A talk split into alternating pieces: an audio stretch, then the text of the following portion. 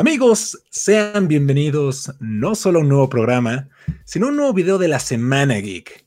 Que para quien no lo sepa, estos muchachos y yo estamos haciendo un video, de, un video diario durante esta semana. Y no sé ustedes, amigos, pero pues yo lo estoy disfrutando mucho. ¿Qué tal están viendo los videos? Buenardos, vayan a ver todos ahorita mismo. Bueno, acabando este, vayan a verlos todos. Me he reído como estúpido. También, güey. La verdad es que están buenos. Yo he disfrutado mucho editándolos. Creo que no me había reído así editando un video en mucho tiempo. Así que chequenlos. Apenas este es el tercer episodio de la Semana Geek. Así que, pues venga, venga, se vienen muchos videos y muchas sorpresas. Eh, nos presentamos, para quien no nos conozca, en primer lugar tenemos al buen Axel Sosa. ¿Cómo andas? Buenas noches, México. Hoy tenía que cumplir una apuesta, pero no encontré nada con qué cumplirla. La próxima semana sí, porque aquí somos personas de palabra. Así es, próximamente estará cumpliendo su, su, castigo, que no les queremos spoiler nada, pero ya lo verán la siguiente semana. Y yo digo que está bueno. A su lado derecho se encuentra el sobrino del canal, David Saavedra. ¿Cómo andas, baby? Hola muchachos, ¿cómo están? Pues yo muy bien. Yo espero que acabemos temprano porque tengo tarea de la prepa todavía. Que, terminar de, de, primero de prepa, cabe aclarar. y este, todo bien, aquí disfrutando de, de, la semana geek, porque vienen cosas todavía, todavía bastante buenardas de esta semana. Así es, cosas bastante buenardas, ya lo dijo el buen David. A mi lado izquierdo, y quien acuñó la frase corazón de pollo, tenemos al buen pollo. ¿Cómo estás, hermano? Muy bien, muy bien esta noche. Y ahora entiendo por qué David tiene Monster University en la cabeza. Ya, ya, ah, ya entendí todo. Quiero ser asustado. Ya, ya me cayó el 20. Es el Mike Wazowski. Exacto, exacto. Tiene exámenes esta semana. Así es. A darle duro. Amigos, yo soy Salomón y el día de hoy venimos a platicar de, pues, de unos estudios que marcaron un antes y un después en la animación creo que me atrevo a decir que esta industria hoy no sería la misma de no ser por estos, y son los estudios Pixar. Aquellos creadores de películas como Toy Story, Monster Inc., Buscando a Nemo, y una cantidad enorme de grandes historias. Hace unos días salió el tráiler de esta nueva película que se llama Luca, de un niño sireno, son como los orígenes de Sirenoman. Y no solamente hablaremos hoy de este proyecto, sino de todo lo que se viene. Se vienen va varias películas, varias series. Creo que ahí hay unos proyectos bastante interesantes, pero los comentaremos más adelante. Para comenzar, a mí me gustaría preguntarles, amigos míos, ¿cuál para ustedes es la mejor película de Pixar? Híjole, es que hay, muchas. Creo que nos queda como. Ay, ya me ganó David. ¿Qué, qué? Dale, dale, dale. Puedes empezar en lo, en lo, que pienso en un top 3, porque es que sí, hay bastantes. O sea, que yo creo que son Es que sí hay muchas. Ajá, es que sí hay muchas. Y siento que ahorita una de mis favoritas recientes es Soul. Que me levantó el ánimo como por una o dos semanas, güey. Y ya después se me pasó porque pues, soy yo, ¿no? Ya después me quise volver a morir y ya. Dice, dice este Odín Dupeirón que somos suicidas de closet, así que él salió y de repente se volvió a meter. exactamente, güey, exactamente. Este, Entonces, pues mira, yo les voy a confesar algo. Ah, perdón, ya te interrumpí. Nada más iba a rematar este, con eso. Ya. O sea, me gustan mucho las películas de Pixar. Creo que tengo eh, una favorita en específico por las cuestiones de animación y todo. Pero en cuestión de gustos, en específico para mí, amo más allá de las películas sus cortos. Uf, a mí los cortos de Pixar me fascinan, me encantan. Mi mascota se llama en honor a uno de ellos. O sea, te soy sincero, yo prefiero más los cortos de Pixar que las películas. Pero bueno, ahorita que lleguemos a ese punto, a ese echamos debate. Nada más yo para iniciar, creo que me gusta mucho intensamente por las cuestiones de los efectos, la verdad. Eso, los efectos de las emociones, eh, tengo entendido que incluso la película no iba a salir porque era tan complicado como esas cuestiones de pelucitas o esos efectos tan, tan minuciosos que, que, era casi imposible que la sacaran. Entonces, a mí me gusta muchísimo la película, es muy chistosa en muchos aspectos eh, y me gusta el efecto, la verdad yo me quedaría con ella por eso. Sí, mira, yo tengo aquí mi top 3, ahora que mencionó David, de las que creo las mejores películas. Y para mí está intensamente Soul y Wally. -E. Yo creo que esas son las mejores.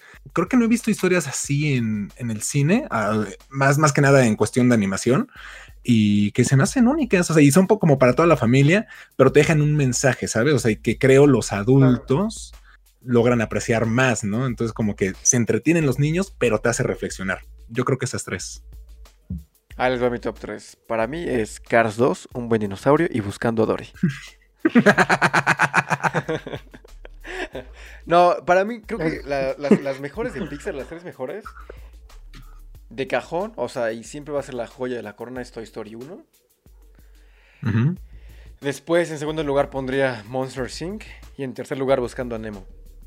Yo creo que esa, es la, la triada de las mejores películas que tiene Pixar. Yo creo que son las, las más redonditas, las que más han causado un impacto. Y por eso yo creo que son las, las tres mejores. Es que, ¿sabes qué? Creo que también tienen como dos categorías, o inclusive hasta tres diferentes Pixar, ¿no? O sea, están las que te hacen como reflexionar, o sea, con temas más profundos como es Intensamente, Soul, Wally, como con mensajes de, o sea, ponte, ponte las pilas, ¿no? O sea, tanto con el medio ambiente, como con tus sueños, con tu estabilidad mental, todo eso. Y están las otras que son muy buenas, pero que sí están como más enfocadas al público infantil, ¿no? O sea, en historias divertidas como Toy Story, Monster Inc., Buscando a Nemo, y que aparte tienen ese, o sea, ese mensaje, ¿no? Y creo que están las otras que son como los experimentos, que por ejemplo, ahí estaría Cars, que ah, la primera se me hace buena, ¿eh? La verdad, a mí sí me gusta Cars. Creo que también tiene un buen mensaje. Eh, ya, pues después se desviaron con Cars 2, quisieron corregirlo con Cars 3, pero como que no le salió. Y pues podría irse en esas categorías, pero sí yo siento que va como enfocados a diferentes públicos. Yo siento que, ahorita es la, la, segunda etapa de Pixar. Se pusieron más como con temas más complejos. Yo creo que empezó desde intensamente, o sea, como que empezaron a experimentar con ese tipo de temas. Porque intensamente, como decía Pollo, ah, sacaron temas como muy complejos aterrizados a, un público infantil. Porque dicho Pixar no sea, sea, más bien, se ha caracterizado por ser películas no, no solamente como para niños. No son películas como tan bobas como, no sé, Minions. Que son películas más como para, para bebés, o sea, por así decirlo. Pixar sí, La, la, puede entender desde un niño chiquito hasta un adulto. Y cualquiera la puede disfrutar. Por eso también es un estudio tan grande porque ha hecho obras y películas como para todo el público que, pues, y todos las han adoptado, las han aceptado súper bien. Por eso, este, yo creo que a partir de Intensamente para acá han empezado a, tocar temas un poquito más, más maduros, más adultos, como Soul, como Intensamente. Sí, de hecho, coincido mucho con lo que dice David. Nunca voy a olvidar cuando vi Wally. Eh, bueno, mi papá es súper, súper cinéfilo. Saludos a mi señor padre. Este, y una de sus mejores, eh, o de las películas que más le gusta es la de Hello Dolly. Y me acuerdo que cuando sale, ya me la había puesto, yo estaba más pequeño, yo la había visto, y me acuerdo que cuando sale la película de Wally, o sea, yo pues la conocía porque mi papá me la había enseñado, pero sí veía mucho las caras de repente de otras, estaba chiquillo, pero recuerdo que yo lo conocía la película y otras personas no, y sí después ya un poquito mayor comprendí que una puntada excelente el poder atrapar completamente al público adulto y al público menor con las dos cosas, ¿no? Por ejemplo, mi papá fue a ver la película más por nosotros y cuando de repente en la película sale Wally escuchando eh, Hello Dolly, ah, mi papá estaba extasiado, era como de, ah, yo la vi Sí, sí, sí, sí, sí, a huevo, a huevo. sí, a mí me caía la Bueno, otra película que también está en mi top, güey, creo que tendría que ser eh, Los Increíbles. Bueno, comenzaron a manejar de una manera distinta a los superhéroes también, como pues, una prohibición, una antesala Watchmen, ¿no? Casi, casi podríamos decirlo. Pero incluso también con Los Increíbles 2, siento que le bajaron un poquito la, ese, esa intensidad que traía pero igual salió bien, ¿sabes? O sea, por ejemplo, por lo que decían con Cars y Cars 2, pues Cars sí fue una buena película, pero Cars 2 pasó, ¿sabes? Pasó. Sí, como que Cars es que, mira, todo lo que, lo que más vende de Disney es, o sea, en cuestión de juguetes y todo eso, es Cars. O sea, no, no hay de otra. No es ni Toy Story, no es ni Mickey Mouse, no, es Cars. O sea, y vende muchísimo. Entonces, pues yo creo que por eso salieron tantas películas de Cars porque sí, o sea, el, el universo tenía potencial, pero la segunda película de Cars no tiene nada que ver con la primera. O sea, está muy raro que le quisieron meter ahí cosas de, pues, de Espías. espías y eh, como, el- sí, de las carreras, pero aparte, el, ¿cómo era? El, el combustible alternativo, todo es como, ok, pero pues, o sea, ¿eso qué tiene que ver con la historia original, no? Como que se desviaron de ese camino. Claro, yo creo que también, siempre he dicho en todos los videos lo- que el nombre de la película está mal. O sea, esa película prácticamente no era Cars 2, era Mate. Era la película de Mate. El Rayo McQueen es Pero- el Spider-Man de Pixar. Ándale. Pero antes, antes de que cambiemos de tema de las películas, yo les voy a dar mi top 3 de, de- de cortos, porque a mí me fascinan los cortos de Pixar, son buenísimos. El que es, vamos a empezar por el, por el peor, el número 3 y luego el mejor. Ujú. no sé si recuerdan hace muchos años de los inicios de Pixar, una, un muñequito que vivía en una bolita de nieve que se enamoraba y quería salir y al final se quedó otra vez atrapado. O sea, chulada, me, me encantaba. El segundo que a mí me fascina fue el de, no recuerdo bien cómo se llama, es el equipo, el super equipo eh, del nombre del chico, es donde salen unos dioses hindús y él está Mm. queriendo ver su programa de superhéroes Ah, y al final salen los, super- los dioses hindús como superhéroes. Uf, habrá muy, muy padre. Y así mi joya de la corona, Piper o Piper, no sé cómo se pronuncia, La creo que es Piper, es la del pajarito. Es hermosa, mi perro se llama en honor a ese corto. Así, haz de cuenta, lo vi y ese mismo año recibí a mi perrito, mi primer perro en mi vida, y le puse nombre al, al corto. Es brutal la animación, es hermosa, es tan corto y, no sé, me, me fascinó, la verdad. Yo soy más fan de los cortos, la verdad. Digo, las películas son buenas, pero me- yo puedo pasarme horas viendo los cortos. Sí, los cortos son muy buenos. Y desde. Pues empezaron justo con los cortitos. O sea, hace un rato. La primera película es este, Toy Story. Por, to- por eso yo, yo, este, la considero como la mejor de Pixar. Porque es la primera película en 3D de la historia. Y la historia también está, está bastante bien. O sea, los personajes se volvieron icónicos de Pixar.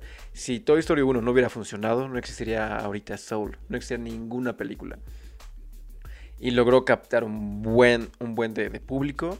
Después viene Bichos, que también es, a mí me encanta Bichos, para mí es de las mejores también. Porque creo que de las primeras películas, igual fue como por etapas Pixar. Las primeras pelis, antes de que fueran secuelas, son muy buenas, todas. Cualquiera, cual- la que tú me digas hasta Ratatouille. Hasta Ratatouille, todas son buenas.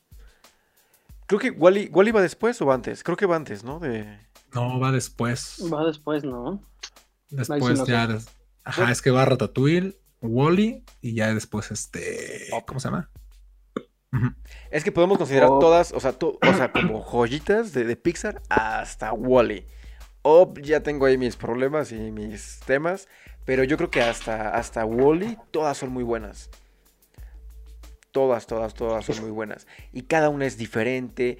Y de hecho, por ejemplo, este Toy Story, junto con El Señor de los Anillos, era de las películas que sacaban secuelas igualmente de exitosas que su antecesora. Toy Story 2 fue Toy un Story 2. éxito rotundo también en, en, este, en, en taquilla. O sea, Toy Story 1 y Toy Story 2 son muy buenas. Las dos son muy buenas. Ya hablaremos de Toy Story 3 y Toy Story 4, pero hasta la 2 son, son bastante, bastante cool.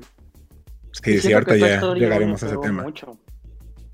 Sí, fue un golpe de Toy Story Muchísimo. 1. Sí. Y sobre todo Sí, siento fue- porque cuando nosotros estábamos chicos, güey, era como de... pues, La vemos, güey, y dices, ¿qué pedo? Mi juguete tiene vida, güey. Entonces, aprendes a tratarlos mejor, güey, te identificas con ellos. O sea, es, es realmente esa parte infantil, que, que debió de haber salido de ti. Y Toy Story respetó todo eso, o sea, es, es preciosa. Sí, o sea, y te digo, el diseño de personajes, todo, todos los personajes, la- las situaciones y todo. Por eso les digo, no es, no es una película como tan de, de bebés. O sea, porque podemos ver, les digo, es que yo tengo muy marcado Illumination como con películas más infantiles.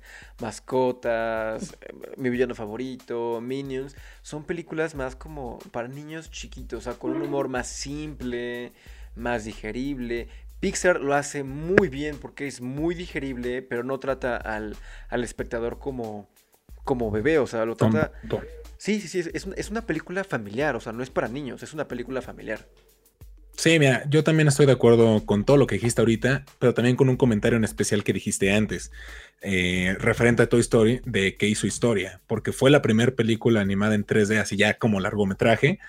Y sí, o sea, digo, ya ahorita lo comentaré, pero yo estoy seguro que si no hubiera sido por Toy Story, no estaría, no habría ni ni las películas 3D de DreamWorks, no estaría Illumination, las películas de Sony, Blue Sky, nada de eso existiría. La animación no sería la de Disney, la que hay ahorita como con Big Hero 6 y Enredados y todas estas películas actuales, de no ser por Toy Story, porque fue la que popularizó este estilo de animación y que se atrevió a sacar una pues una película de esta categoría cuando teníamos Windows 95, ¿sabes? es, impresionante. Y mira, yo por ejemplo ya hilo con la siguiente pregunta, porque mira, yo les mencioné mi top 3 de películas favoritas, de, perdón, de película, de mejores películas de Pixar, que creo que son Intensamente, Soul y Wally. Pero mi película favorita, y yo creo que englobo toda la saga, es Toy Story. O sea, para mí Toy Story es la mejor, o sea, pero personalmente es mi favorita. No sé ustedes si coincidirán, pero al menos yo considero esa como la mejor para mí. Definitivamente, digo, cuando anunciaron que iba a sacar Toy Story 3, yo, sabía que me iba a formar para verla, güey.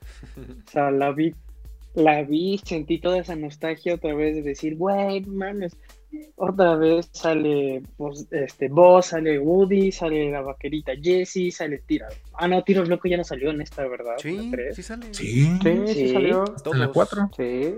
Se agarran de sus manitas. Pero bueno, es que pues, eh, mi mente ya está desmadrada, ¿no? Pero pues el punto es que la vi con mucha nostalgia, güey. Hablando todavía de Toy Story. Bueno, cuando. Bueno, Toy Story salió en el 95. Bueno, aquí estuvo en el 95 éramos unos bebés, o sea, todos estuvimos en el 95 ya vivitos y coleando. La de... Un año. yo, tenía meses de, nacido. Este... Toy Story 2 me parece que es del 99. Y cuando vimos Toy Story 3 estábamos, ¿qué fue? 2013. 2000, no, no, no, no, no, era 2010, estábamos en primero de prepa. Es verdad, 2010, 2010. Imagínense, está, eh, éramos ya unos jovenzuelos. Y ahora con Toy Story 4, ya lo fuimos a ver como, como adultos. Y me acuerdo que, que este. Yo tengo, tengo primas que ya tienen hijos. Y mi papá me decía: Nosotros te llevamos a ver Toy Story 1 al cine. Cuando eras un bebé. Vimos Toy Story 2 cuando eras niño. Vimos Toy Story 3 cuando ya estabas en prepa. Y ahorita Toy Story 4, tus primas están llevando a sus hijos a ver Toy Story cuando salga la siguiente parte, seguramente vas a llevar a tus hijos a verlo. Y yo de, no es cierto. Son, es que son, prácticamente bloques de 10 años. De 10 años entre Toy Story. O sea, entre Toy Story 3 y Toy Story 4 es un buen de tiempo. Yo creo que equiparado a, Star Wars y, sagas de ese, de ese calibre. Y por algo yo creo que es el producto estrella. O sea, no solo porque empezaron con eso, sino porque han sabido empatarlo. Precisamente lo comentaron en algún momento. Se tardaron tanto en sacar la 3 porque querían precisamente que los niños que, o sea, que lo vieron en, el, en los noventas, pues ahora ya como, o sea, coincidieran, ¿no? Digo, porque sí la vimos cuando éramos chicos, ¿no? Por ahí yo me imagino del 98, 99, 2000, que ya teníamos como más uso de razón pero quienes la vieron fueron como los niños que nacieron en los 90, en los 89, 88. Entonces, esos güeyes la vieron justamente cuando iban a entrar a la universidad, cuando ya estaban todo de que pues ya me voy y mis juguetes, por eso pegó tanto. Y a nosotros nos tocó un poco con la gorra que tiene David de Monsters University. Justamente salió cuando entramos a la universidad. Entonces es como un tema de marketing muy grande. Es justo lo que te iba a decir. Cuando, cuando entramos a la universidad, acaba de estrenarse Monsters University. Yo estaba súper feliz porque dije, yo soy como Mike y todo. Entonces estaba muy emocionado. y lo comparaba justo con eso, con la película, porque la acababa de ver. Es como de, ok, ya viene la nueva etapa de la universidad. Ya acabé como Mike, sin título y sin ser asustador. Nada más que lo, lo único que no retrataron bien la uni, ¿dónde estaban las pedas sin cornar? Sí, ya sé. No es cierto, Disney. Pues hay un corto, de hecho, que se llama sí, estaba lo de además. Es... Ajá, sí, sí, sí. Digo, obviamente, pues adaptado como para las... sí, la... los, los niños. Pero sí pusieron, o sea, sí pusieron como un rave y pusieron así de que queman una casa y todo está bueno. Ajá, es Paris Central. Se llama Paris Central. Ese, ándale. Ah, ok, voy a verlo, no lo he visto. Está, está chistoso, güey. O sea, y digo, a, a mí no me disgustan las secuelas de Pixar. O sea, yo he disfrutado todas las películas de Pixar a diferentes niveles. Pero sí es cierto lo que menciona David, que como que yo siento que todavía hasta Toy Story 3, todas las películas fueron buenas. Ya cuando, o sea, ya Cars 2, eh, Buscando a Dory, Los Increíbles 2 sí me gustó, pero siento que bajó la calidad. O sea, eh, un buen dinosaurio, como que, uy, siento que ahí ya, ya estaban perdiendo y estaban sacando como películas por sacarlas. La, la diferencia ahí yo creo que ya fue intensamente que explotó y fue una cosa impresionante. Y que de ahí se han basado ahora para sacar más películas. Pero pues creo que están reestructurando todavía algunas cosas ahí en Pixar. Ujú. Este, yo tengo una duda, porque si alguien respeto, la verdad, mucho por su ideología y por la forma en que cambió el mundo, fue a Steve Jobs, que fue el fundador de Pixar, justamente. Yo no sé, desconozco completamente si, si tenga relación la muerte de Steve Jobs con, como con el declive de Pixar. O sea, hubo un momento donde venía muy bien y luego, pues estamos todos de acuerdo que de repente bajó y volvió luego a subir. Yo no sé si tenga que ver con que este hombre haya muerto, igual como le pasó a Apple, y de repente, pues como que, ah, reestructuremos, pero todo lo que teníamos, ¿no? Y ya empezó otra vez para arriba. Pues, o sea, es que Pixar lo inicia en tres personas. El primero es John Lasseter junto con Ed Catmull, que Ed Catmull es el, el- la mente maestra detrás, detrás de todos estos programas de animación en 3D. Él es el, el pionero en todo eso. A él le demos, ahora sí que todo, todo lo que tenga que ver con 3D. Y John Lasseter, que es este, este, Disney, este Walt Disney de Pixar, literal. Es, es un güey súper creativo, con un montón de ideas, con historias. Se juntan ellos dos, conocen a Steve Jobs, es el, el chico rico de, de los amigos y por eso es que empieza, empieza Pixar. De hecho, el edificio donde son los estudios de animación se llama Steve Jobs, o sea, es el Steve Jobs Building, algo así. En honor a- al buene. Al Steve. Sí, sí, sí. Que estaba viendo apenas Toy Story, o sea, ya como que le pones ahora sí atención a los créditos. Joss Whedon estuvo involucrado en Toy Story. Mm. O sea, no, no, no fue el director. Creo que fue como guionista, una cosa así. Pero fue como, espera un momento, ¿qué hace este güey aquí? Tú y qué haces ahí, esa no es tu familia. Sí, o sea, realmente de esas primeras películas, y ya cuando te pones a ver, pues, bichos y Monsters Inc., te empiezas a dar cuenta de la cantidad de personas, por ejemplo, quien escribió Los Increíbles fue Brad Bird, o el director y todo esto, quien hizo El Gigante de Hierro y otras, de Hierro. otras películas que de repente es wow. O sea, Y también... ha la- estado involucrado en ciertos episodios de Los Simpsons, también. Sí, sí, sí. O sea, de la También. calidad que tienen o tenían las primeras películas de Pixar, que no se, enfa- se enfocaban en hacer secuelas. Digo, Toy Story 2 es la, ex- es la excepción, pero esas primeras, como dice David, sí tienen una calidad impresionante. Y digo, no sé ustedes qué opinen de las nuevas películas, digo, ya más recientes hablando como del 2017 para acá, digo, tipo Coco, Unidos, Soul, o sea, ya lo que viene que no es secuela de Pixar, si les ha gustado, no les ha gustado, creen que va por buen camino o se están ahí perdiendo. Nada más rápido, quiero decir que mi película, mi película favorita es Toy Story 1 y Bichos. Ahora sí, prosigan. No, pues como yo lo dije, o sea, Soul es una de las películas que más me ha gustado de Pixar hasta el momento. Digo, intensamente, naturalmente, también tiene un espacio especial en mi corazón. Pero Soul es que es una hermosa película, o sea, es- digo, tan solo esa parte, spoiler alert, en la que te retrata toda la vida a través de los ojos de esta alma en la que no quería llegar a la Tierra, de cómo ve cosas tan pequeñas, tan cosas tan naturales, tan rutinarias, como algo tan precioso que se cae de una hoja, que te encuentras pelucita en tu, en tu pantalón, o sea, siento que es En tu ombligo. de las películas más hermosas que ha hecho Pixar, güey, y siento que por ahí va por buen camino, digo, Coco también es una muy buena película, güey, es, me gusta mucho, a mí sí me gusta mucho, la canción de Recuérdame no tanto, pero... Pero en, en general yo siento que sí van por buen camino. Sí, yo creo que como que trataron de corregir el camino porque se estaban como desviando con experimentos que no salieron bien. O sea, experimentos que no salieron bien me refiero a Buscando a Dory, Cars 2, Cars 3 la quisieron corregir por ahí. Un buen dinosaurio que fue, es creo que de las producciones más atropelladas que ha tenido Pixar. Y este. Y un poquito Monster University. O sea, no fue como, como tan bien recibida. Y tampoco tiene muy buena crítica. Pero es, es buena, o sea, dentro de las, de las secuelas que existen. Los Increíbles 2. Es rescatable, ¿no? Ah, es rescatable. Los Increíbles 2 también es, medio, floja, pero no comparado con Buscando a Dory. Entonces yo creo que dijeron, sale, ya acabaron nuestros calendarios de secuelas, Ahora sí, a partir de acá, porque vieron que intensamente volvió como, como a los orígenes de Pixar, como a esa, estas primeras películas que decíamos que todas son muy buenas, yo creo que regresaron a eso mismo. Y dijeron, ¿saben qué? Creo que hay que seguir este camino, este es el camino que tenemos que seguir. Por eso es que viene ahorita Soul. Creo que nadie ha mencionado, y es un poco triste, Unidos o Onward. Pasó un poquito... No lo he visto un poquito desapercibida. Desapercibida. Entre, el público. O sea, y fue por muchas cosas. Le tocó justo la pandemia. La pandemia. Con, una semana de estreno.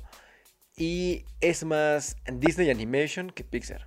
Sí, de hecho, coincido contigo. Hay varias películas, incluyo la película de Soul ahí, que siento que no tuvieron el boom que iban a tener, pero ahí sí ya fue por cuestiones de, pues, de pandemia, ¿no? Porque no, este, no se estrenaron en cine, no todo mundo tuvo como el acceso, incluso me imagino, ¿no? Si son películas tan buenas que, con esta limitante dieron renombre, ¿cómo hubiera sido pues ya en la pantalla grande, ¿no? Yo creo que hubiera sido, uf, o sea, habían rebotado completamente. Una lástima, la verdad, que no se haya podido. Esperemos pronto ir al cine. Sí, yo nada más quiero, quiero tocar el tema, por ejemplo, de, de, de esas últimas películas de Pixar que han este, apostado por, por el discurso, por este, este mensaje que quieren dar. ya se fue. Porque, este, por ejemplo, si, si, si regresamos a Monster Inc., o sea, a, a Wally, sacaron un chingo de, juguetes y, mercancía para niños.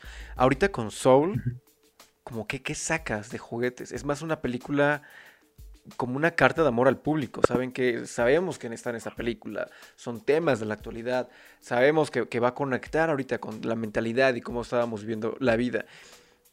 Y yo siento que, si siguen ese camino, apostando con películas más maduras, y igual para toda la familia, van a, tener una nueva época dorada los de Pixar.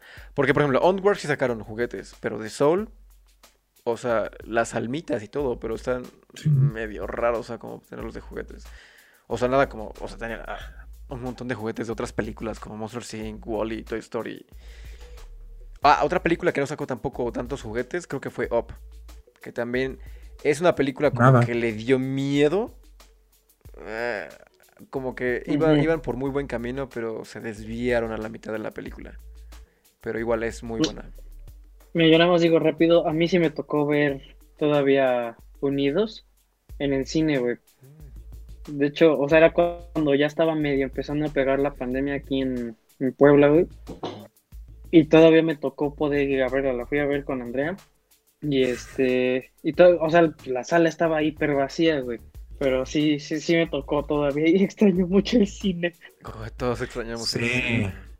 ya sé, quiero Sí, yo también creo que de mis últimas películas que fue a ver al cine fue precisamente Unidos. Y a mí me gustó mucho. Es que creo que también eh, lo dije en mi reseña, ¿no? Me gustó mucho porque toca e incluye como estos, estos elementos de la Tierra Media del Señor de los Anillos y ya sabes como, sí, los orcos y los trolls y los duendes, los elfos, los dragones, todo eso que dije, wow, o sea, es, toda esa mitología de Tolkien, pues me gusta un buen. Entonces yo lo sentí muy inspirado y siento que sí, no se le da tanto tanto aprecio a la película como debería, tanto reconocimiento, precisamente porque no estuvo tanto tiempo en cines y porque el marketing que le manejaron siento que estuvo muy pobre. Creo que inclusive Soul tuvo más marketing, a pesar de que se estrenó en plena pandemia y en Disney Plus, que, que Unidos. Que este, aquí haciendo una recomendación muy este, espontánea, porque ahorita me acordé justo por Unidos. Hay una serie documental en Disney Plus de se llama Inside Pixar y un capítulo es justo sobre la película de Unidos y cómo es que nace la historia de Unidos y todo. Y este, porque ven que la, la trama es que dos elfos están buscando rescatar, bueno, completar la segunda mitad de su papá con un hechizo, porque solamente tiene los pantalones. Y ves que tiene, el, personaje principal tiene recuerdo de su papá y escucha las voces de su papá en grabaciones. El director tiene una grabación de su papá que nunca conoció, donde nada más dice dos palabras. Y eso lo retoma en la película. O sea, vean ese capítulo, eh, el director igual viene de, justo de los cortos, porque no, no había dirigido un largo. Y este, es, es el guionista y me parece que es co-director también. Pero está súper bonito todo el trasfondo de la historia de, de, Unidos. Es, no quería, no quería llorar, pero gracias. Es, es, una historia muy bonita, la verdad. Sí. Este, creo que, creo que inconscientemente David le acaba de dar el punto al éxito de Pixar, la verdad. Eh, ahorita me hiciste recordar específicamente la película de Valiente. Eh, bueno, ahora sí que abriéndose en esta cuestión, yo siempre he tenido como conflictos familiares y entonces de repente ver como la película de Pixar de Valiente que específicamente pues trata de eso, ¿no? De, reunir los lazos, de reparar el vínculo, todas estas cuestiones, es como de, oh, lo sentí, ¿no? O sea, creo que ese es el éxito de Pixar porque si la ve un niño, pues pues la ve, se anima, sonríe, está bien emocionado y, y ya, ¿no? Y ya está ahí si la ve un adulto, no se aburre con la película del niño. Por ejemplo, pondré un, no me odie cualquiera que esté viendo esto. No saben cuántas críticas o cuántas quejas yo recibí de Frozen. Decían, güey, es que para niños está padrísima, pero para adultos irte a chutar toda la película es un castre. Y muchísimas de mis tías, muchísimas de mis tíos decían, es que yo llevé a mi hijo y hasta ahí. Y de Pixar, al contrario, ellos también salen llorando, como de, ah, yo también. incluso si nosotros lo vemos de adulto, dices, ay, no la recordaba como yo la veía de niño, ¿no? y sales. O sea, creo que ese es el punto. Tiene varias facetas, retomo esa parte, ¿no? Son películas que envejecen muy bien, o sea. Eso. Demasiado bien, o sea, tanto por, lo, por el tema, el contenido, como dice Pollo, porque sí, o sea, lo que comentamos un rato, cualquier persona la puede disfrutar y la puede sentir, o sea, a diferentes niveles, a diferentes edades, en diferentes etapas, épocas. O sea, hablando otra vez de Toy Story, la sentimos diferente de la 1 a la 4. O sea, cada una la sentimos diferente. O sea, les iba a preguntar si ustedes habían llorado con alguna película de Pixar. Sí, claro. claro Yo estaba esperando que alguien hiciera esta pregunta y no fuera yo. sí, no, yo con, un buen. De hecho, mira, yo con la primera que sí berré, bueno, ya siendo más grande fue con Toy Story 3, pero desde Toy Story 2, o sea, cuando Jesse cuenta su historia y empieza a cantar, la neta se te parte el alma cuando le dice gatito tiene que irse, ay no. sí, está, triste. Hasta la fecha está, está fuerte. Inclusive con Toy Story 4 yo berré. Al final así de no. Con la 3, güey, con la 3 yo berré en la parte en la que están, ¿cómo se llama? En el tiradero de basura y que todos se van a, a valer verga, güey, que se agarran de las manos, güey. Mejor que estaba así, las lágrimas estaban a punto de salir, güey. No, yo, no entiendo por qué la gente hombre inseguro de lloró en eso. Yo amo, amo Toy Story. y de verdad quería, quería, quería llorar.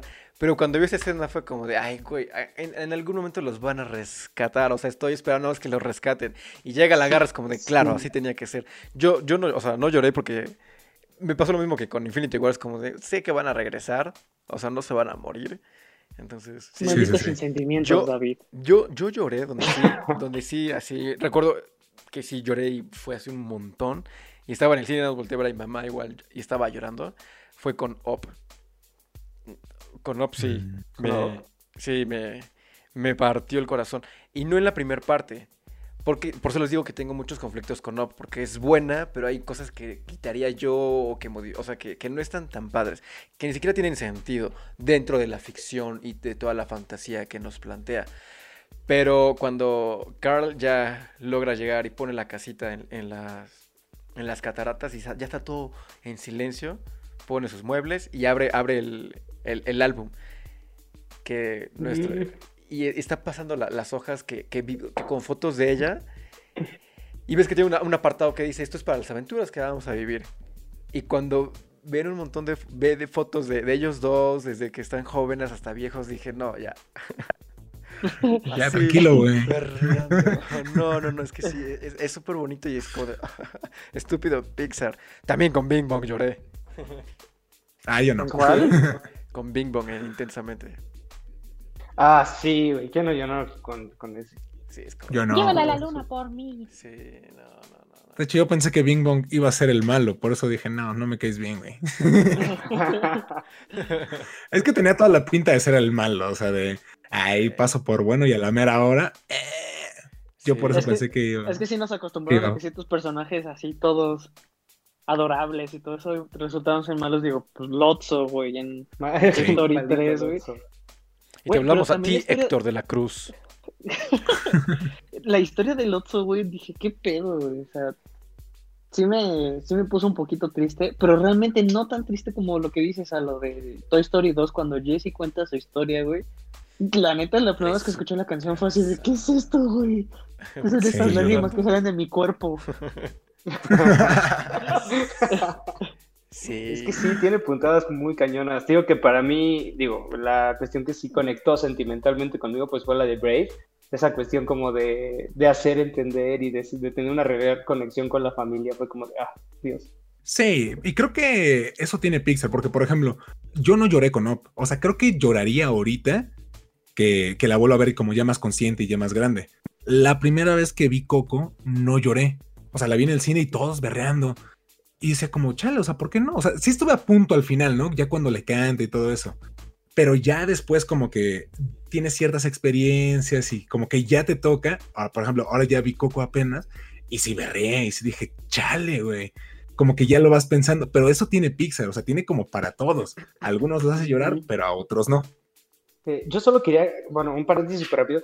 A mí me hubiera encantado, en serio, ver Coco sin toda la cultura mexicana que yo tengo, porque pude verla este, con dos personas. La, la cuestión de Coco la pude ver con dos personas, una chica española y una chica alemana. Y. Ah, y una chica colombiana. Y este. Y una No, cubana. no, no. No, no, no. Y a lo que voy es que, eh, o sea, no sé cómo explicarlo. Nosotros estamos como tan acostumbrados a como hay vida después de la muerte, que no nos pega tanto esa situación. Pero yo recuerdo a las otras personas que no tenían como tan arraigada esta cultura, que de repente se murió Coco y lloraban y yo les decía, es que ya por fin está, ¿no? Pero es que se murió, pero es que ella, pero se murió. O sea, uff, cómo me encantaría ver Coco sin tener toda esta, esta cultura atrás de mí como para entender otra faceta. Pero uf, Sin ser mexicano, dilo. Sinceramente. Sí. No, Eh, yo soy, amo, amo ser mexicano. Me, me recordó lo de. Haciendo referencia a otra película de Día de Muertos, de El libro de la vida. Que uno de los niños dicen: ¿Qué tienen los mexicanos Ah. con la muerte? Oye, y, y eso te lo puede responder Guillermo del Toro, ¿no? O sea, Porque soy mexicano. pues sí, porque soy mexicano, güey. Ah, yo, quiero cerrar el paréntesis nada más de, de- de las lágrimas de cocodrilo con Coco, porque igual justo me pasó con- como, como Salo. Yo sí lloré con, cu- cuando la vi en el cine, cuando, cuando canta Recuérdame y todo es de, y ya, cuando la volví a ver después, ya no me hizo llorar esa parte, lloré con otra parte. Cuando, bueno, de hecho fueron con dos, en dos momentos diferentes que las volví a ver. La primera es cuando está con Héctor en esta como, como cueva que, estoy orgulloso de ser su familia. Y, y estar ahí dije, ah, las lágrimas.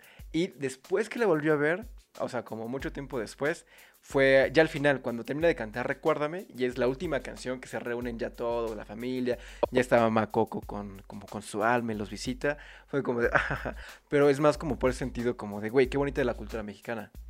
No tanto por, por la historia, porque esas lágrimas ya habían pasado. Sí, y sí, sabes sí. por qué, porque cantaron la de La Llorona, güey. Y qué joya de canción Ah, es La. Llorona. Angélica Vale se la rifó. Sí, mira, yo no con esa canción, o sea, hasta que vi lo coco, perdón, soy un mal mexicano, pero sí, es que es eso, y qué bueno que toca ese punto, o sea, de que experimentaron con la cultura y que aparte se tardaron en sacar Coco, porque ya tenían años queriendo hacer una película del Día de Muertos y no sabían cómo aterrizarlo.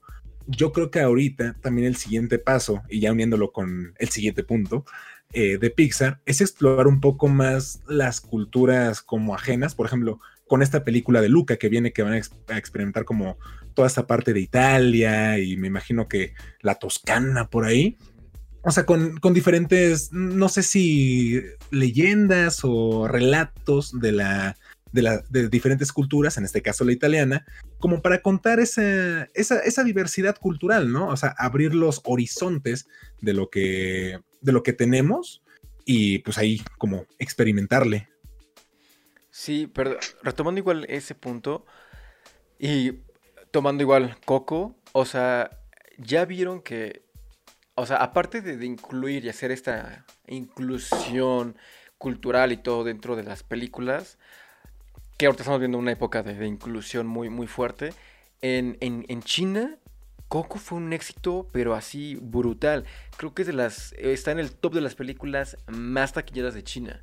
Y China, la cantidad de gente que tiene. Entonces ya vieron que es redituable y que es muy buena opción hacer una inclusión de, de, de otras culturas. Digo, ya se venía viendo que, que, querían como hacer más inclusión de gente latina y todo.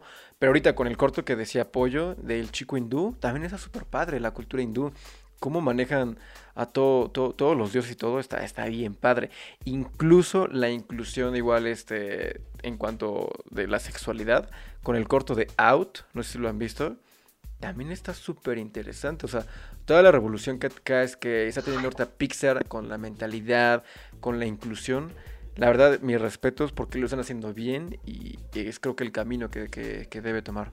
Sí, y precisamente para experimentar con nuevas historias, o sea, ya salir de lo tradicional y no quedarse como encasillados en solamente hacer secuelas o películas que se parecen pues mucho entre sí, porque, o sea, esa es una, o sea, se viene Luca, que viene como con la parte italiana y todo eso, pero también hay otra película que se llama Turning Red, que no sé cómo se llamará aquí en, en México, pero por lo que estuve leyendo y estuve investigando, pues va a estar como enfocada más a la cultura oriental, o sea, toda esta parte de Asia, no sé en qué país específicamente, pero pues tienen, o sea, precisamente este animalito, ¿no? Que es el, panda rojo, que es muy popular y vive ahí en la, en la parte oriental, o se lo van a explotar, o sea, con una niña, pues que es asiática y que tiene esta onda de que cuando se pone muy emocionada se convierte en, o sea, en un panda rojo.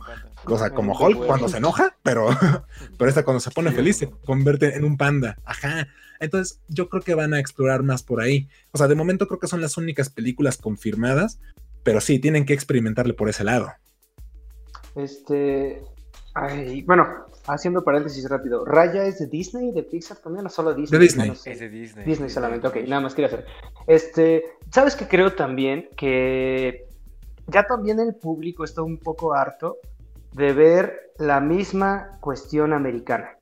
O sea, ya, ya siempre ves Estados Unidos, siempre ves Manhattan, siempre ves Nueva York, siempre ves los suburbios de Nueva York, siempre digo de Estados Unidos. O sea, siempre lo, ya fue muchísimos, muchísimos años en que solamente fue el mundo, todo pasaba en Estados Unidos. Yo creo que Estados Unidos no existiría porque ya lo, los invadió Godzilla, los extraterrestres, este, todo, o sea, ya no existiría Estados Unidos. Entonces yo creo que fue esa cuestión de ya, ya nos quemamos mucho este cartucho, hay que empezar a abrir el mundo, hay que empezar a que descubran más cosas. A globalizarlo. Sí, y, de hecho no tienen tantas películas, ¿eh? Como, como en, en Estados Unidos, como Pixar. Ahorita se me vienen a la mente solamente dos. Bueno, tres, de hecho. Intensamente, Soul y este, Los Increíbles.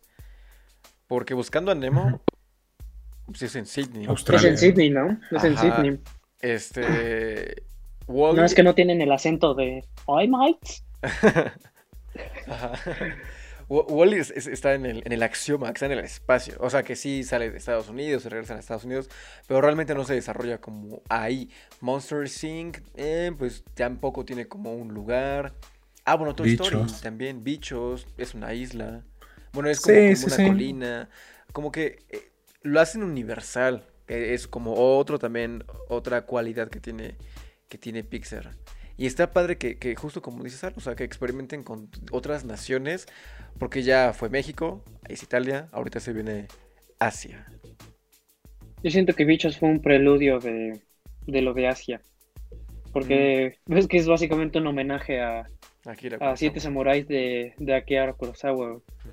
Y Luca, nadie me va a convencer de lo contrario, pero siento que Luca es un Call Me By Your Name pero de Pixar.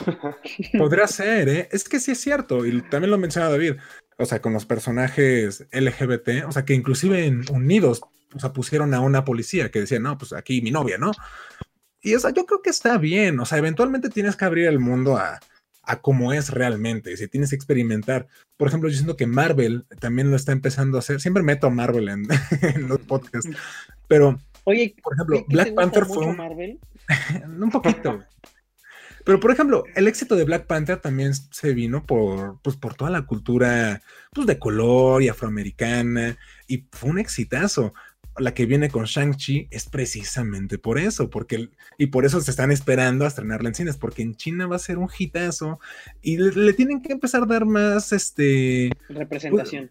Pues, sí, más representación, más presencia a estos personajes, pues para representar el mundo como es. O sea, muchos se quejan de Spider-Man Homecoming, de que hicieron a todo el cast negro y latino, pero es como, ok, si tú te vas a una escuela en Estados Unidos, ah, es así. Pues, realmente es así, o sea, y hay chicas con, esta, ¿cómo se llama? La burka y vatos de árabes y negros y blancos y asiáticos. Así es el mundo, tienes que representarlo tal cual es. Pero la gente se queja de todo, güey. La gente es estúpida. Justamente eso quería decir. Espero que no ah, vayamos a tener mucho hater por lo que voy a decir. Al mundo le gusta estar peleado. Al mundo le gusta estar en pleito, en discusión, por todo se quejan, Ah, para todo, o sea, ya no voy a decir más por cosas que ya no se deben tocar, pero es que sí, esa es la realidad, ¿no? O sea, al, mundo le gusta estar peleado y mis respetos para quienes hacen como esta cuestión de, en este caso, por ejemplo, Pixar, de abrir un poquito las cosas, tal vez no es este monedita de oro para gustarle a todos, pero bueno, si no estuviéramos con estos pequeños pasitos, pues cómo estaríamos, ¿no? Claro. Sí, eh, eso, es, lo que tiene que pasar. O sea, y qué, qué bueno que lo están haciendo, porque digo, no solamente ya están abriéndose como otros horizontes, ¿no? Con otras culturas, ¿sí? Sino porque también, o sea, están conscientes de lo que tienen y de lo que pueden explotar todavía. Por ejemplo, ahorita se viene una serie de Monsters Inc. que se llama Monsters at Work, que es, me parece, seis meses después de cuando termina la película de Monsters Inc., pero seis meses antes de que pongan como esa piececita para que Sully vuelva a ver a Boo. O sea, y eso está interesante. O sea, ¿cómo, cómo van a jugar con esa parte? Que todos queríamos una secuela de Monster Inc. para ver eso, ¿no? Precisamente, pues, qué pasó después y cómo se reencontró con Boo. Y en formato de serie, como hemos visto ahora con WandaVision, pues puede funcionar muy bien. Y no solo eso, también se viene la serie de orígenes de Buzz Lightyear, pero como en personaje de, este, de ficción con Chris Evans. ¿Ustedes qué opinan? ¿Cuál es la que más esperan? Ah, no, eso está muy bueno. Honestamente, güey, espero más Lightyear, güey. O sea, digo, porque es con lo que más crecí. Y pues ya ves, desde la segunda película donde te ponen como lo que es el videojuego, güey. Que es llegar al planeta, este, destruir a los robots, tratar de enfrentar a Sword. Y luego también que salió una serie animada de los guardianes de, que, de los que formaba parte este Lightyear ¿Qué fue una película o serie? Fue película y serie. Fue película y serie, ¿no? También. Las dos. ambas. Las dos, güey. Digo, o sea, desde ahí ya más o menos estaban tratando de hablar del personaje de Lightyear, porque seguramente da para muchísimo, güey. Y con esta yo la neta lo espero muchísimo.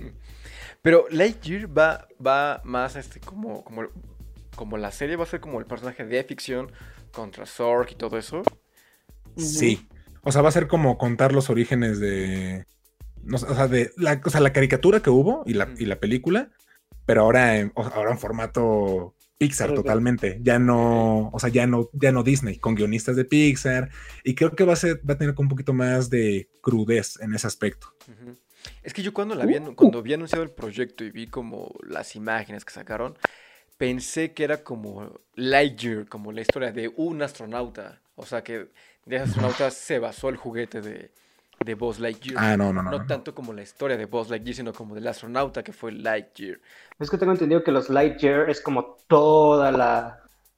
Eh, como la patrulla o la. Como los Nova Corps y los, linternas verdes. Exactamente, todos son los Lightyear, o sea, son todos ellos. Ajá, sí, precisamente es eso. O sea, es que de hecho, pues Buzz Lightyear está inspirado como en Linterna Verde y en Star Wars. Es como una fusión de esas dos historias.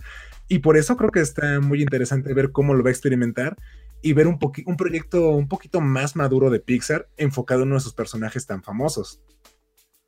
Yo, les tengo una pregunta que no está eh, en nuestro esquema. ¿Qué opinan de, del mayor eh, universo posiblemente creado que no saben. Esta teoría que dicen que todas las películas de Pixar están conectadas en un solo universo. ¿Qué opinan de eso? Que cada vez Yo digo que es una jalada y siguiente punto. No, es que sí, o sea, como comienza, es una, o sea, no, no, no una jalada.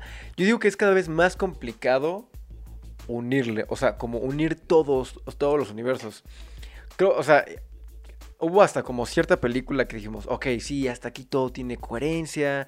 Creo que después de Valente todos dijeron, no, pues la viejita creo que de hecho es Boo y no sé qué. Y habían muchas teorías así como de, ok, está muy rebuscado, pero podría ser. Pero ahora ya mete Onward, mete, o sea, Soul, mete como que todo. Soul también. Todo es como tan diferente que ya es muy complicado. De hecho, creo que hasta dejaron ya de meter a la camioneta de Pixar en todas las películas. No, es así que todavía. ¿En todas?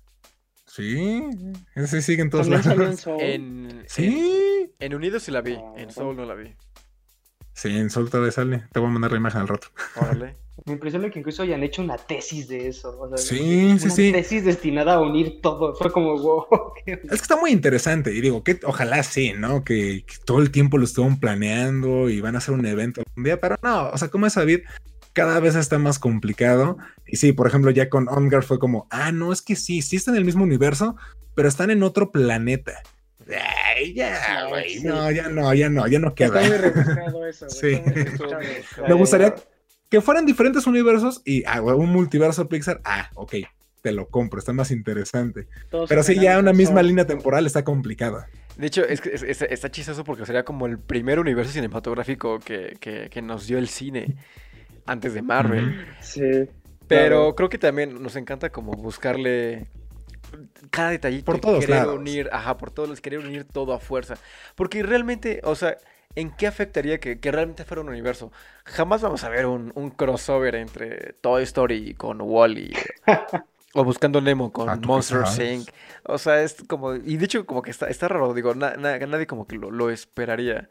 Digo, está, está, Sí, está es como como- bonito pensarlo. sol- solamente son herramientas para la narrativa de historias súper bellas y ya, o sea, no, no es... Oye, ¿y no lo hizo antes Quentin Tarantino, güey? puede ser. Ya es no que- quiero sonar como ese, ma- ese fan mamador, güey. Quentin Tarantino sí es bueno, pero no como para que digas, para madre, ¿no? Porque ves que como que de pronto hace sus menciones en Pulp Fiction acerca de, del personaje de Samuel Jackson, y creo que fue The Hateful Eight, creo que sí, algo así, güey. Desde ahí lo estaba mencionando, y también los personajes que salen en Reservoir Dogs, que son Mr. Orange, Mr. Black, Mr. Brown y todo eso, que también medio los menciona en Pulp Fiction, que salió un poquito después de Reservoir Dogs. Es que puede haber Sí, un universo y de yo creo que son-. El universo Tarantino. Es que mira, yo siento que- Todo, sí, güey. Que no, o sea, yo siento que ya son como, como lo siempre lo dijo Pixar, ¿no? O sea, son easter eggs y quisimos Sí, ponerlo del ajá. A113 porque ahí estudiamos todos y queríamos poner la pelota de Toy Story pues porque estaba cagado y ya después meterle lo que viene el siguiente proyecto, o sea, son cosas con las que se divierten los animadores. Entonces, digo, está chido pensar que hay algo más allá, pero también no hay que, no hay que rebuscarle tanto. Sí, Pixar Hay- puede jugar hay con cosas en eso. las que sí, con las que Marvel no jueguen con eso, estúpidos, porque teorizamos de todo lo que ponen. Sí, Marvel sabe, sabe lo que está haciendo y, por ejemplo, es la diferencia, ¿no? Entre un universo cinematográfico y pequeñas referencias de una película a otra de un mismo estudio. Oigan, pero antes de que terminemos, yo por la última pregunta que les quisiera hacer, digo, así como van a hacer una serie de Monsters at at Work y ya de Lightyear, ¿les gustaría ver algún otro personaje o que exploraran la historia de algún otro personaje como en su propia serie? Si sí, ¿qué personaje creen que valdría la pena? Ay, Mm. no había pensado en eso. Yo, Ah, perros, A los mí- dejé. A mí- ah, es que, por igual, porque como es de mis, de mis favoritas, me encantaría ver algo nuevo de bichos. Pero, lamentablemente, ya pasó al otro mundo el actor de doblaje de Flick. Y ya, Ay, sí, ya, no, ya no será lo mismo. Entonces. ¿En español o en sé. inglés? En español. En español. ¿Neta, güey? Sí, Sí. es el mismo No de lo sabía, Cusco, de las locuras del emperador. Ajá, sí, sí, sí. Rex no también. Rex, no de hecho, sabía. Yamcha, Sí, o sea. la primera voz de Yamcha. Grandes personajes, una voz preciosa. A mí me hubiera encantado ver algo más de, de bichos, pero si no fuera de bichos, yo creo que sería interesante ver cómo se restaura la humanidad con Wally. O sea, después de, de que acabó Wally.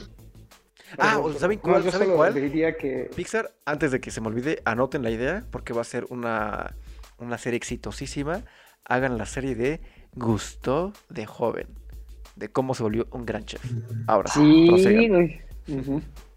Ah, estaría Yo cool. estaba pensando en que Los Increíbles, Igual. ¿sabes? O sea, a lo mejor un antes, podría ser un antes cuando Mr. Increíble y Elastic Girl estaban solteros, güey. Te odio. Sería increíble, güey. O sea, lo sé, sé que tú y yo pensamos lo mismo, güey. Sí, yo también creo que una serie de los años dorados de Mr. Increíble y. Elastic Girl, o sea, previo inclusive a que se conocieran, o sea, antes de cuando estaban coqueteándose sí. y todo eso, yo Sí. siento que estaría bien chido, porque pues, superhéroes en los años 50, pues tienes a Frozono, y, o sea, ya explorar como a los demás superhéroes que seguían vivos en ese entonces, y o sea, y los villanos, yo, yo siento que sea algo muy divertido de ver en una serie. ya sé, fue tan triste nada más ver increíbles y decir muerto, muerto, muerto. ¿Qué pasó? Sí, Sí. sí, está bien crudo También eso. Sí, sí, sí. lo es-. También de los momentos super cruz de, de, de Pixar. Está Que de hecho yo lo entendí hasta después. Sí, Yo no lo entendí yo- cuando era morro, así de, "No, ¿qué pasó con ese? Seguramente desapareció. Sí, es- está Es- cañón Sí. ese cuate, la Eh, verdad. es buena. Pix- eh, Los Increíbles es- está, está muy cool también. Sí, es una de las mejores películas de Pixar. Es que tienen muy buenas, o sea, no podemos hacer Sí. solamente un top, No, no, no. pues porque realmente están en diferentes categorías. Es como comparar, o sea, de repente, ¿no? La gente que compara videojuegos, ¿no? O sea, con, con cosas que no tienen que ver, así de, ay, es que, por así decirlo, el primer Halo es muchísimo mejor que Fortnite. Y es como, güey, o sea, Son cosas No distintas, güey. ajá, no tienen punto de comparación porque no son lo mismo. O sea, sí, seguramente en cuestión de historia, pues está mejor Halo, pero eh, ya con jugabilidad y mejores efectos, pues Fortnite tiene para ganarle, ¿no? Entonces yo creo Claro. que aplica de la misma manera para las películas. No podemos compararlas porque son, son buenas en diferentes, en diferentes momentos. Ujú. Nada más quiero hacer una pausa Eh, rápido. Esa, sí, sí. esa parte en la de Los Increíbles, güey, cuando descubre todo el plan, güey. La canción de fondo, güey. ¿Qué pedo ayuda a contribuir muchísimo a ese suspenso, güey? De qué pedo está pasando en esta isla y qué es lo que me iban a hacer a mí, güey. Yo, yo quiero, igual digo que yo soy fan de los cortos, quiero voltearla. Un corto que me gustaría que hicieran película por el personaje en específico, una película del viejito que juega ajedrez. No Mm, manches, Gary. me encantaría. Pero ya tienes películas, en Toy Story 2. Sí. O sea, sí, sí, sí, pero me gustaría una película específica de él, así como ahora tirarle una película para la vejez, o sea, que el personaje sea viejo. No como así literalmente que era, o sea, ya viejo en cuestión. No sé, me gustaría a mí eso, la verdad. Ah, estaría interesante. Carl Fredricksen. No manches, estaría padrísimo, eso me Mm. gustaría. Que le den en su madre al otro viejito. Que no debería ser. Pero pues un anciano. Pues sí, mira, la verdad es que creo que todavía los cortos nos dan como para otro tema, para estar explorando más allá. Digo, no solamente de Pixar, sino que Disney también tiene cortos muy buenos. Por ejemplo, bueno, no sé si es de Pixar, Paperman se me hace muy bueno. De los mejores, ah, para la verdad. Es bueno. No sé si lo han visto, el de Eh, los no, no lo he avioncitos. visto, Sí. No, véanlo. En blanco y negro. Sí, yo Sí, creo, sí, que, sí. creo que podríamos hablar también de, de cortos más Ah, adelante. sí, cierto, Sí. sí, sí lo vi. Está muy bueno. más porque ahorita Sí, por favor, Disney- hagámoslo de corto. Es que Disney y Pixar ahorita están trabajando, bueno, digo, fusionados con muchos departamentos de animación, pero los Spark Shots, Spark Shirts están dando mucho, mucha apertura a nuevos directores, a nuevos creadores. Que de ahí nació Out, de ahí nacieron un montón de cortos que ahorita están este, pues saliendo, o sea, sa- sacando directores y seguramente van a ser los futuros directores de las películas que se vengan de Pixar en unos 5 años. Sí, y con temas más maduros. De hecho, Claro. esta película de Turning Red la, la va a dirigir el que hizo el corto de Bao, el de esta, esta bolita Ah, que, de los que se convierte en niño. Ajá, que se parece a Franco Escamilla. Es un gran o sea, corto. ese güey está muy bueno. Está bien, güey, y es sí. algo que sí pasa en la vida real. Es que es eso, lo- volvemos a lo mismo. Pixar sabe cómo llegarle a la gente. Sí, yo. Es Franco, eso. patrocínanos. Y yo, yo, favor, yo para. la Diablo para- La Squad. Radio Squad. Para, para cerrar igual un poquito, yo sí quiero comentar que. Que chequen este documental que les digo que se llama Inside Pixar. Porque retrata departamentos que no son como tan comunes o que de los que no se habla mucho. O sea, un capítulo habla sobre la, la cocinera de, los estudios Pixar, de la chef que hace los postres. Otra habla sobre la encargada de, vigilar todos los departamentos y de estar buscando. Por eso les digo, chequen, chequen ese, ese documental, porque hay departamentos que otros estudios no tienen, que otras películas no tienen. Porque Pixar si, hace algo es fijarse en cada detalle y pensar en todos. Literalmente en cada, en cada región, en cada edad. O sea, piensan en cada detalle. Es impresionante cómo cuidan todas sus películas, cómo cuidan las historias, cómo trabajan, cómo, cómo tratan a sus, a sus empleados. Es, es precioso cómo trabaja Pixar y sí, es, es muy recomendable que vean todo eso porque se van a enamorar de, de los estudios y de las películas. Amigos, pues ya se nos acabó el tiempo. Ese fue el programa del día de hoy. Espero que les haya gustado tanto como a nosotros, que lo hayan disfrutado. Antes de retirarnos y como siempre, les tenemos la recomendación de la semana, la cual en esta ocasión pues va a correr a cargo de mí. Y para toda la gente que es fanática de los cómics, principalmente de DC, les vengo a recomendar un libro que se llama La anatomía del meta humano. Aquí pueden ver al buen Superman, a Kal-El. Y básicamente en este libro es como, bueno, te, explica a detalle, pues, la anatomía de los metahumanos más poderosos de, de DC. Viene Superman, viene Bane, viene Cheetah, Cyborg, eh, Martian Manhunter, Aquaman. Eh, lo interesante es que este libro es como si fuera un diario de Batman. O sea, quien escribió este libro, en teoría, fue Bruce Wayne. Y es como para neutralizar a, tanto a villanos como a personajes de la Liga de la Justicia. Ahí les puedo dejar pues, para que vean una, una página. Creo que este es de Cyborg. Y la verdad es una lectura muy interesante, está ligerita, no es, no es nada complicado, tiene como, como detallitos, si ustedes son fans de Gravity Falls se van a acordar rápidamente del diario y está muy bueno, entonces chequenlo, es la anatomía de un... Este lo pueden encontrar en cualquier tienda Panini. Está disponible en internet, si lo quieren comprar. Este me lo regaló mi hermanito de cumpleaños. Así que pues chequenlo, está, está bastante bien. A mí me encantó. Y bueno amigos, pues despidámonos en orden. Axel, ¿cómo podemos encontrarte en redes, por favor? Buenas noches México. En Instagram me pueden encontrar como Axel Sosa 22 y en Twitter como Axel Sosa 018. Aguante Tren Resnor. Sobrino, tus redes, amigo. Bueno, yo soy David Sal con doble A en Instagram y David-Sal con doble A también en Twitter. Tengo una productora que se llama 1995, la pueden encontrar en Instagram. Vayan a seguirla. Vayan a seguir a estos muchachos. Pollo, ¿cómo te encontramos y en dónde? Pues en Instagram estoy como juan.limón. Limón no es otro apodo, es mi apellido. Y en Instagram pueden encontrarme como el diario de la vida. Así que síganme. Ahí lo tienen. A mí me pueden encontrar como Salo DRS en cualquier red social. Las redes del canal son Geekort en Facebook, Instagram y YouTube. Y pues creo que eso sería todo por hoy. Muchísimas gracias por ver, por escucharnos y nos estaríamos viendo la próxima semana en un nuevo episodio. Muchas gracias. Nos extrañamos, tíos Cinemex y Cinepolis. Hasta luego. Bye bye.